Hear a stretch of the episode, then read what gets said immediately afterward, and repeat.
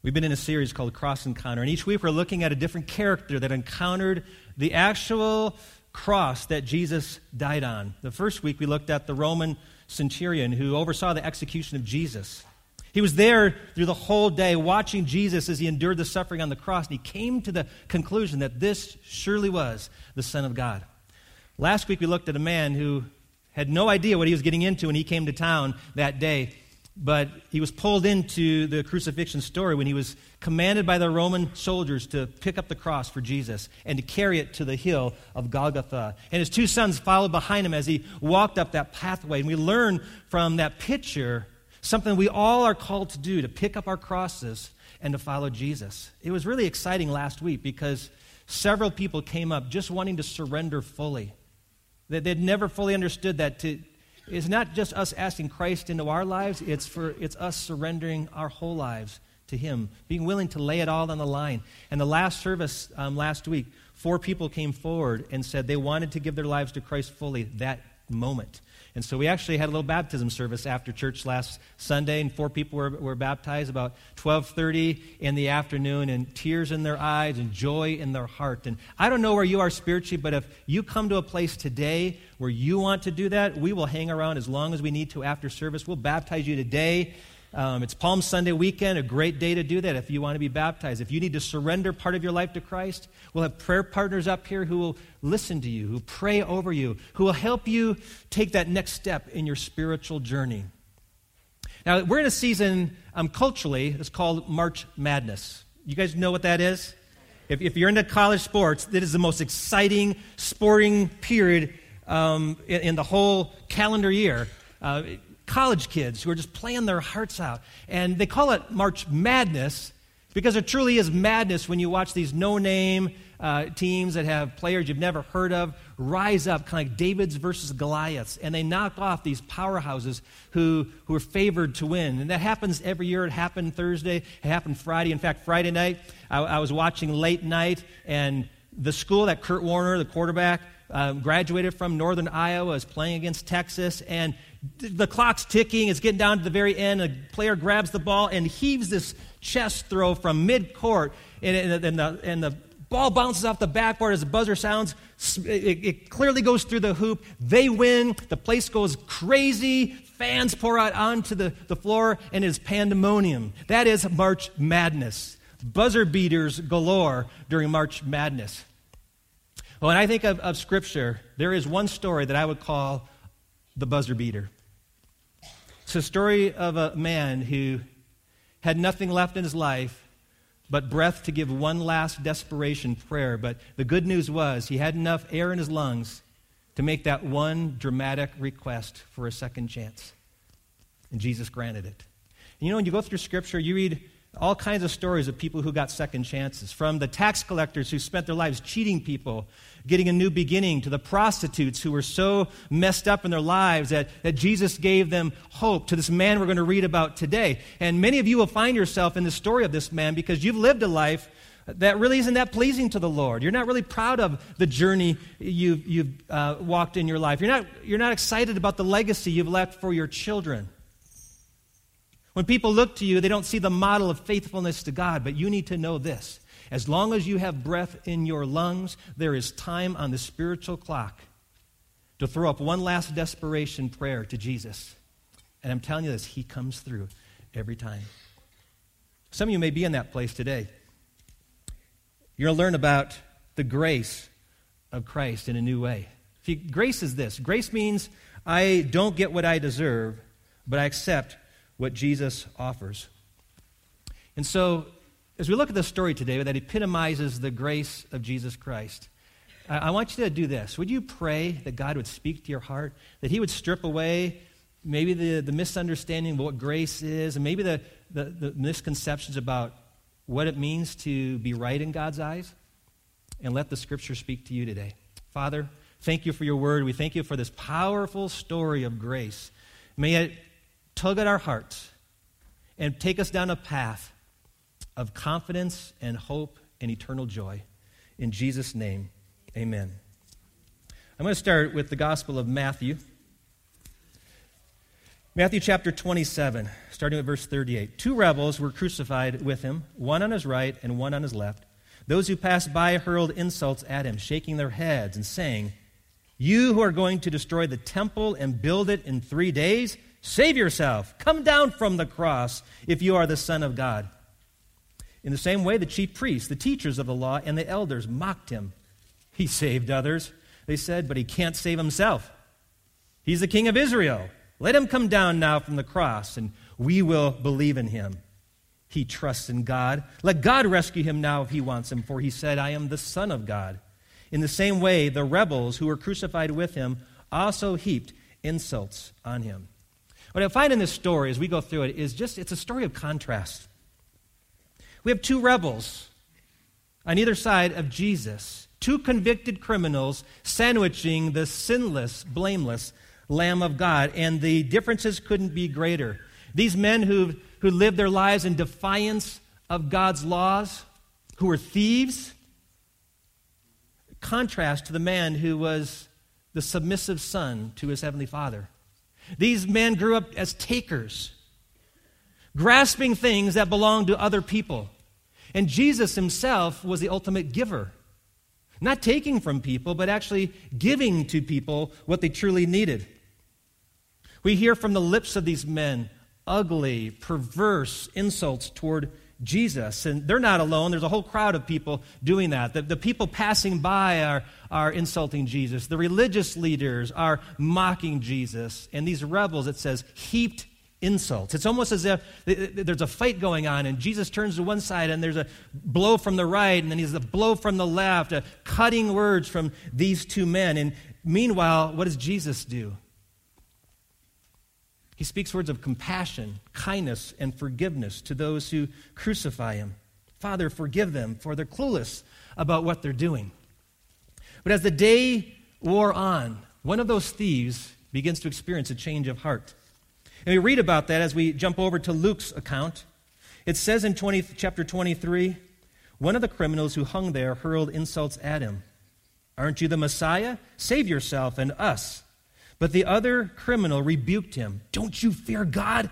He said, Since you are under the same sentence, we are punished justly, for we are getting what our deeds deserve. But this man has done nothing wrong. I want to talk about the contrast here. The contrast we see in these three people that are hanging on crosses. On the one hand, we have a man that I would call the proud sinner. The proud sinner. He, he knows nothing of his own sin. All he is is focusing on Jesus and accusing him. If you're the Messiah, save yourself and us. I have to tell you, one of the hardest things you'll ever do in your life is owning up to your sin. One of the greatest struggles you'll ever have is to admit you were wrong. You, you do that in marriage, do that in parenting, do that in your jobs, because we have a desire to defend ourselves and justify ourselves. And you know what keeps us from acknowledging our sin? Pride. Pride and sin go together really well. In, in, in, fact, it was pride that caused the downfall of Satan. Satan was a beautiful angel at one time, and, and God created him to worship him. And yet, Satan wanted to rise up and be like God. And, and we find this pattern throughout history of not only in the Bible, but in our culture of leaders, of public figures who rise up in pride and, and they're brought low. At the middle of pride, at the heart of pride, at the heart of sin, is the letter I. And that's really the heart of what sin is. It's all about me, it's about myself. It's not about God. Pride blinds us to our faults. We end up excusing them, justifying them, blaming others for them, and we actually think God owes us something good. Come on, God, save us. You owe it to us. And if something bad happens to us, do you owe taking away from us? Haven't you ever done that in prayer? God, why are you doing this to me? As if God owes us something. God owes us a healthy body. God owes us a, a great marriage. God owes us financial prosperity. Does He? What have we done to deserve that? I was watching a political analyst the other day, and, and after the third Super, Super, Super Tuesday, he said, he said, You know what's ironic? Is the two most popular candidates, the one from either party that's most, most, got the most votes, is actually the least liked in either party. They got the most votes, but they're the least liked. Nobody likes either candidate. And he was asked, so what do they need to do to change that over the months to come? And he says, you know it would go a long way if, if both of them would just admit to some degree they've been wrong. See, it's hard to acknowledge your sin. And, and I think it's because we, especially in our culture, grow up kind of feeling self righteous. Honestly, I grew up thinking I was a pretty good kid. I grew up with good American values. I was a decent kid. The teachers liked me. I didn't go to the principal's office more than three or four times in elementary school. Um, if we were to, to grade ourselves on the high school curve, most of us would say, like, you know, I'm, I may not be A plus, but I'm definitely A or A minus material. And surely, if God's looking for the, the cream of the crop to take into heaven, I would make the cut. Now, there's a problem with that.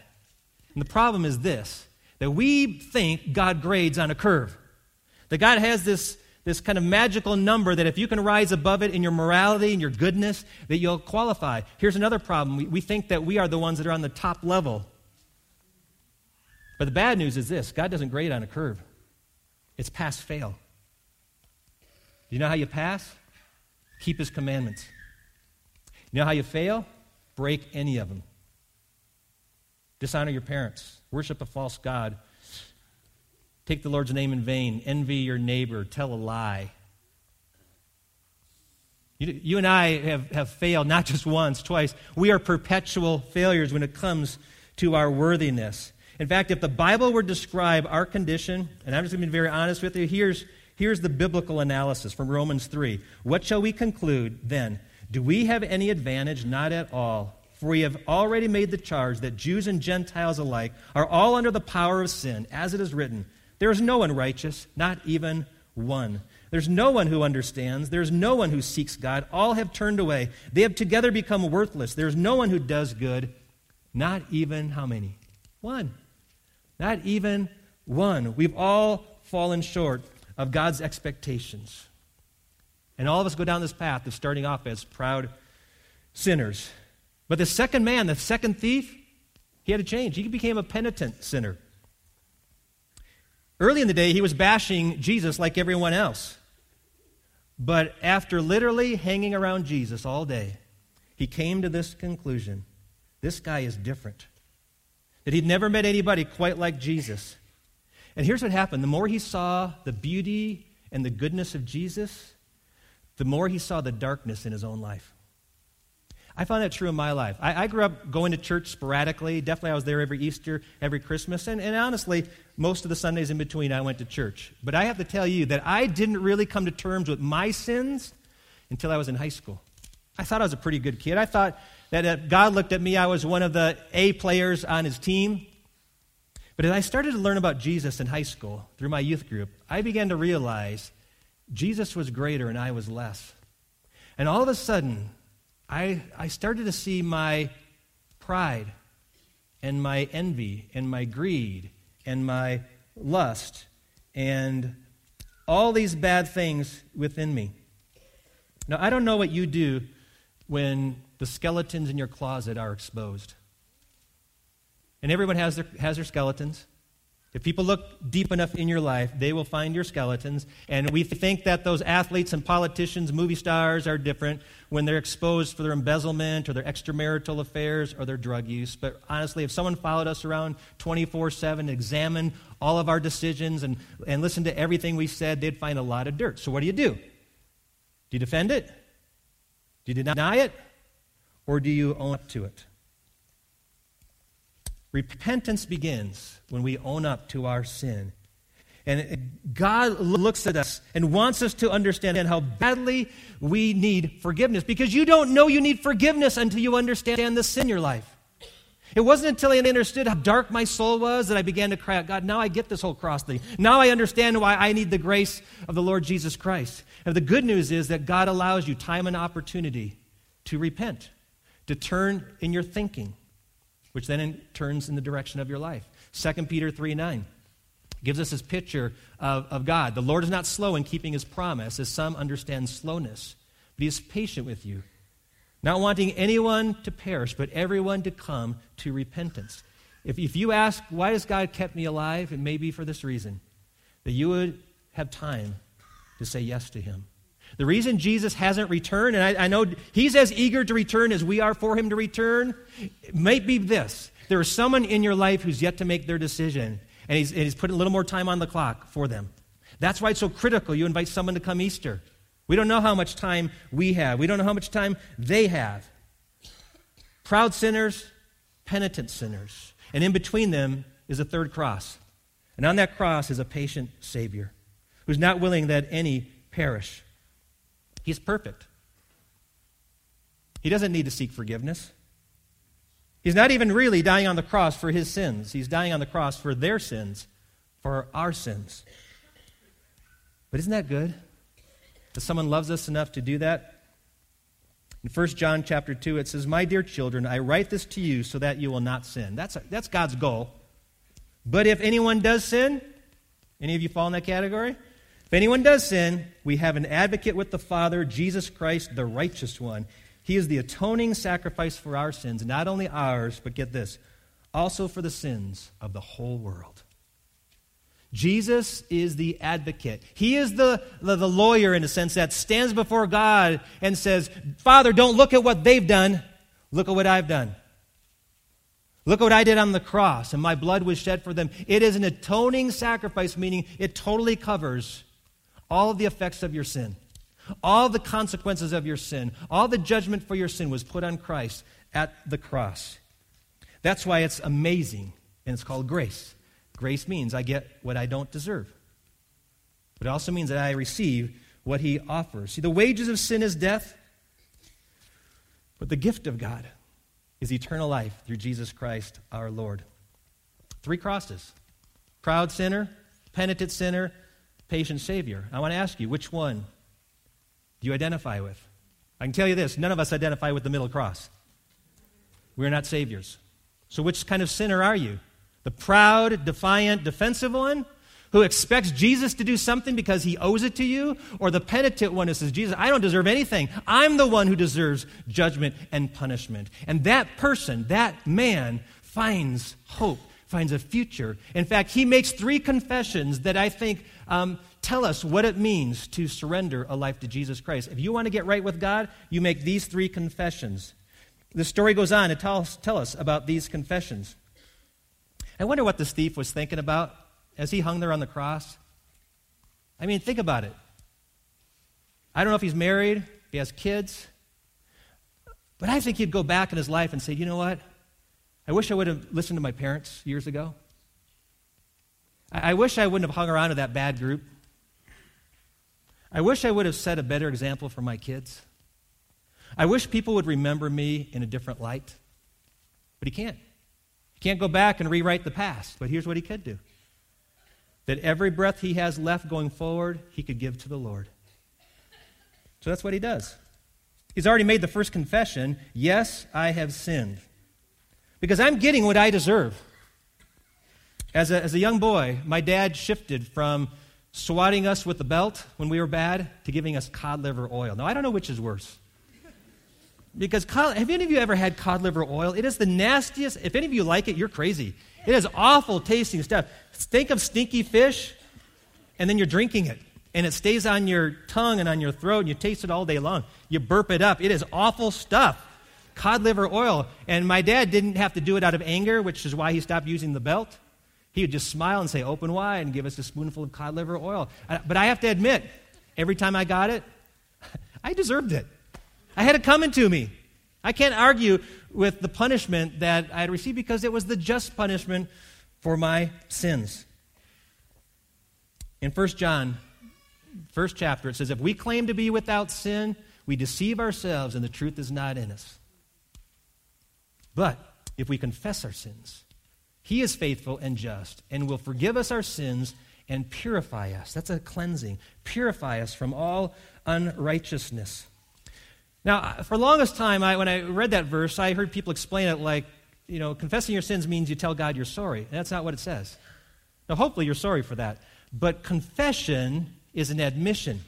Confession means to own up to the truth. So if you are guilty of a crime and you confess to it, all you're saying is, Yeah, I did it. That's the, that's the reality. I did it. I own it. That was me.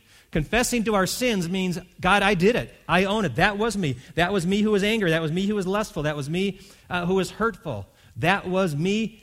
I made the choice. I deserve to be punished for that. But he says, if you come to that realization and you confess it, admit it before the Lord, his blood is effective in cleansing us from that. You can turn one of two directions when you see the weight of your sin. You can be overcome by the shame, the guilt of it. You can, you can beat yourself up and say, you know, I'm just a loser. I keep falling. I keep going back into this sin. This, this addictive behavior has a stronghold on me. I keep going back, and nobody should love me because I'm unworthy. You, can wallow in the guilt and shame, which honestly is just, is just another act of selfishness because it's all about you. Woe is me. Woe is me. God gets no glory in that.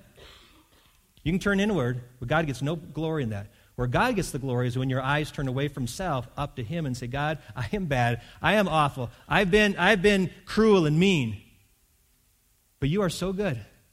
You are so gracious. You are so forgiving. You are my only hope. Because this thief, when you think about it, he started the day mocking Jesus. He's ending the day marveling at Jesus and his grace and his compassion. And I find it fascinating that of all the people who could speak up for Jesus, it wasn't his disciples, wasn't his own mother, wasn't the religious leaders who had all the Old Testament prophecies about him. The first person to publicly speak up for Jesus is this thief who says, This dude, he's done nothing wrong. This guy's done nothing wrong. He's speaking up for he doesn't even he doesn't even know much about Jesus, but he knows there's something different about him. And so he has a hunch. And he puts up a last second prayer. And this is the most amazing prayer in Scripture. He said in Luke 23 Jesus, remember me when you come into your kingdom. And Jesus answered him, Truly, I tell you, today you'll be with me in paradise. I wonder how he knew his name. He, he, he probably just met him there on the cross. Maybe he heard people yelling it out, but if that man was Jewish, he knew what the name Jesus meant. Jesus is, is, is the comparison of the Old Testament name Joshua. Both of those names mean the same thing the Lord delivers. The Lord delivers. He recognizes the fact that Jesus is not ordinary, but that he's royalty. And if you think back when Jesus stood before Pilate, Pilate, Pilate was point blank, Are you a king? Jesus said, Yes, I am. But my kingdom is not of this world. And so after the soldiers stripped him, beat him, they put a purple robe around him, put a crown of thorns on his head, and they began to mock him. Hail, King of the Jews. They fell on their faces before him. And then they struck him with their staffs. They spit on him. Now, I don't know about you, but I would hate to be one of those that spit on Jesus to stand before God one day. When he was nailed to a cross, they actually put a sign over Jesus' head. It was written in three different languages, the most common languages known to that community Hebrew and, and Greek and Aramaic. And it said, Jesus of Nazareth, King of the Jews. Now, some of the religious leaders were upset. They said, it should say he said he was King of the Jews. But this, this guy's looking at Jesus. And he's got to wonder if they think this guy's insane, why are they so mad at him? You don't get, you don't get angry at insane people, do you? You don't go to a, a, a, an old facility where, where people are insane and get mad. You get you just kind of roll with it and you, you brush them aside. But these guys are actually angry at Jesus, and this guy watching says, Why is he getting all this attention? This king, this king of the Jews. I have to tell you kind of a funny story. I'm going to just change directions a little bit. When, when, um, when our son was little and went to Sunday school, uh, he probably soaked up a lot of those biblical stories. So, so, here he is at breakfast. He's about five or six years old. My wife pours him a, a glass of orange juice, and he holds it up and says, Mom and Dad, Jesus was king of the juice. so I'm just telling you, when your kids are in Sunday school, things stick with them. These things. Now, I have to tell you another little story. Uh, this happened this week. My grandson was sitting on my lap, looked at a picture, a rendering someone made of Jesus.